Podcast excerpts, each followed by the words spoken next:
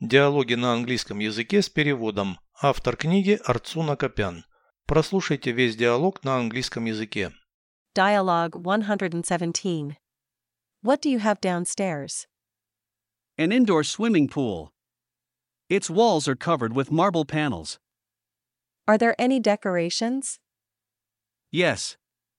The interior is decorated with a wall painting. What size is the pool? Its length is 7 meters and its width is 3.5 meters. Do you have an outdoor pool?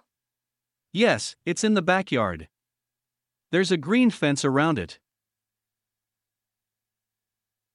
Переведите с русского на английский язык. Диалог 117. Dialogue 117. Что у вас есть внизу? What do you have downstairs? Закрытый плавательный бассейн. An indoor swimming pool. Его стены покрыты мраморными панелями. Its walls are covered with marble panels. Какие-нибудь украшения там есть?